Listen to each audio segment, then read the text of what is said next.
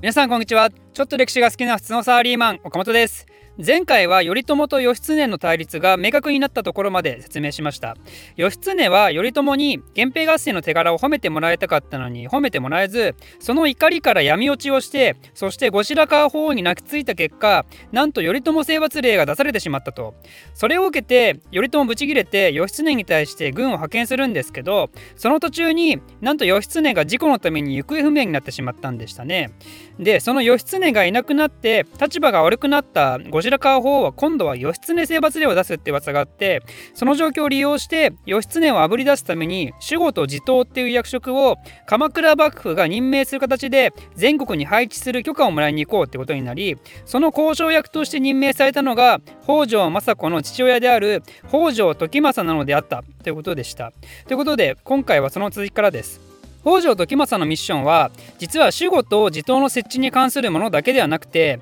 頼朝からですねその後京都に赴く前にいろいろと追加交渉案件をもらったんですね。それは何かというと義経の追悼令を後白河法皇からちゃんと出してもらうこと、まあ、これはあの守護と地頭の役職を設置するための大前提みたいなもんですね。あともう一つこれも大きな議題になるんですけど前に頼朝の追悼令出した時にその頼朝追悼令に賛成した全ての公家を朝廷から追放することそしてその後任として鎌倉政権に好意的な公家にすげ替えること。これらの要求も頼朝から求められたんですね。もう徹底的ですよね頼朝も。これあれですね。第一次大戦のきっかけとなるサラエボ事件後のあのオーストリアからセルビアに出されたオーストリア最後通帳と同じ匂いがしますね。サラエボ事件でオーストリアの皇位継承者がセルビア人に殺されてそれで怒ったオーストリアがセルビアに対して反オーストリア思想を持つ軍関係者政府職員そして教師などをリストアップして許してほしければこいつらを辞めさせなさいっていうね、まあ、そういうのがありましたと、まあ、詳しく知りたい方は第一次大戦の動画を見てもらえばいいんですが、まあ、頼朝もやろうとしたのも一応こういうことであると。つまりほぼ朝廷を傀儡化させたかったわけですね。で時政ももう分かりましたと。かなり交渉の難易度アップしましたがやることやりますとそういう強い決意を持って時政は京都出張に対してやる気をギラギラとたぎらせていたんですけどその一方でその時政の娘の政子はちょっと時政に対して怪げな顔をしてるわけですよ。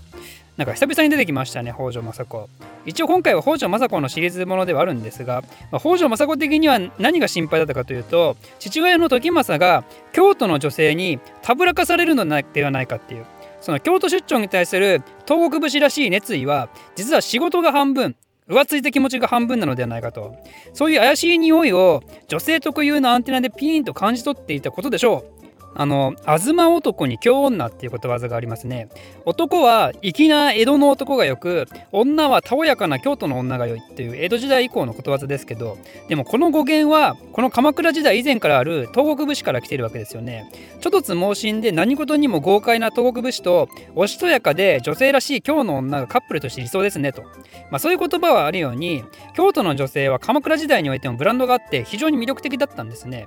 どうやら頼朝も京都の女性にに憧れを抱いてたようでそれに対して政子はかなり腹立ってるんですね、まあ、政子の頼朝と結婚した時のエピソードを思い出してもらえば分かりますけど、まあ、政子は東国武士の娘ですからね。やっぱ許せないんですよそういうのが。この時代はあの一夫多妻制が当たり前でしかも源氏の棟梁っていう身分からしたら本妻とは別に愛人を持って子供を作るのは血統を絶やさないためにも合理的な判断であってそういうのがある意味常識の時代であったんですけど政子はそんな時代においても頼朝が他の女とイチャイチャしてるのをマジで許せなかったんですよね。でそんなこともあって政子は京都の女性に対してそんなにいいイメージを持ってなかったわけですけどそんな京都にこれから赴く時政仮にも北条家のトップが京都の女性にたぶらかされると何が起こるかというとその東国武士が持つエネルギーっていうのがどうも失われてしまうのではないかと。つまりかつて映画を極めてそして堕落していった平家のようになってしまうのではないかと。そういう危機感を頭の良い政子はおそらく持っていたのかもしれないですね、まあ、でも北条政子ってのはかなり執念深く嫉妬深い女性なの間違いなくてそれを象徴するようなエピソードはいろいろあるんですよね、まあ、今回割愛しますがえー、でこの政子の心配は果たして現実のものとなるのかっていうのはまた後日お話しするとして時政はいよいよ京都に向けて出発するんですけどその出発に際しても物事がスムーズに進むよう念入りに準備するのを怠らないんですね。つまりそれだけ難しい交渉だったということですけど何をしたかというと時政が出発する前に鎌倉御家人の土井実平を先に出発させます。御家人とは何かというと武家の棟梁と主従関係で結ばれた武士のことですね。この土井実平とは何者かというと鎌倉の御家人ながら京都朝廷から今の岡山県と広島県あたりの支配権を与えられている人物で名目上ですねその自分の支配している地域の視察をしに行きましょうということで出発するんですよ。それも1000人の軍隊連れて。で結局京都に着いたところでですねあやっぱ視察やめたっつってせっかくだから京都の治安維持でもするかっつって軍隊そのまま京都に残るんですね。でそれで京都に問題がないのを確認してから時政も1,000人の軍隊を引き連れて出発します。つまりこの先発1,000人を先に京都の様子を探らせた上で時政も軍隊を引き連れて軍が朝廷を取り囲む形でプレッシャーを与えながら交渉することに成功するわけですよ。こういう武力によるプレッシャーっていうのは歴史上至るところで起こりますよね。まあ、また世界史に挟むとフランス革命でも憲法制定国民議会が成立した時に似てることあったし第2回のポーランド分割でもポーランド議会がロシア軍隊に囲まれてたしね、まあ、あと言ってしまえば今のウクライナ問題だってそうですからね。とりあえず強力な軍事力を見せつけることは交渉における普遍的なカードになるのは間違いないと。で、えー、話を戻しますと無事京都に入った時政はですね早速朝廷に行って交渉を始めます。ただこの交渉においては実際に後白河法が出てくるわけではなくて関東申し継ぎっていう鎌倉政権との窓口みたいな役職があってそことの交渉になるんですね。でその関東申し継ぎの役職にいた人物が吉田恒房っていう人。なんとこの人めっちゃ真頼朝なんですよ。というよりはっきり言えば頼朝の友人なんですよね。というのもこの人は政治的感覚が非常に優れていてこの情勢ではどこにつくべきかっていうねそういう危機察知能力におそらく非常に長けた人でなんで平家前線の時には平家に「へこら平家が没落したと思ったら手のひら返して源氏に平子らって感じでそしてその中でも頼朝が主導権を握るや否や頼朝に対して京都ではこんなことが起きとるんどすえってこうめっちゃ細かい情報まで教えてくれるような、まあ、そんな人物だったんですね。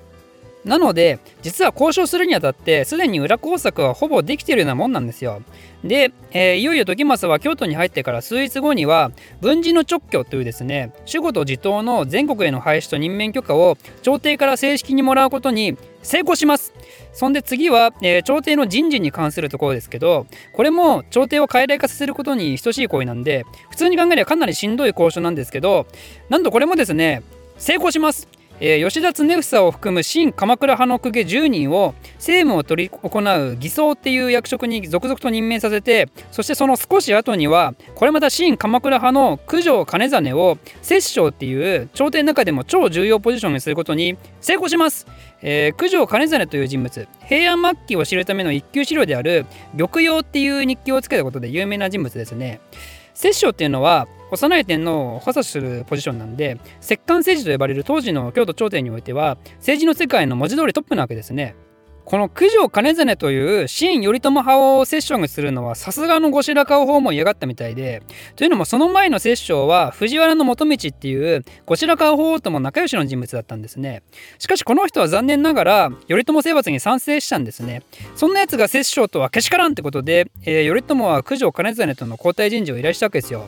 でこれは最初の数ヶ月は抵抗されたんですけどそれでもやっぱ鎌倉側は軍隊で囲い込んでるからね。そのプレッシャーもあって交渉に当たった翌年には摂政のすげ替えまでも成功したわけなんですね。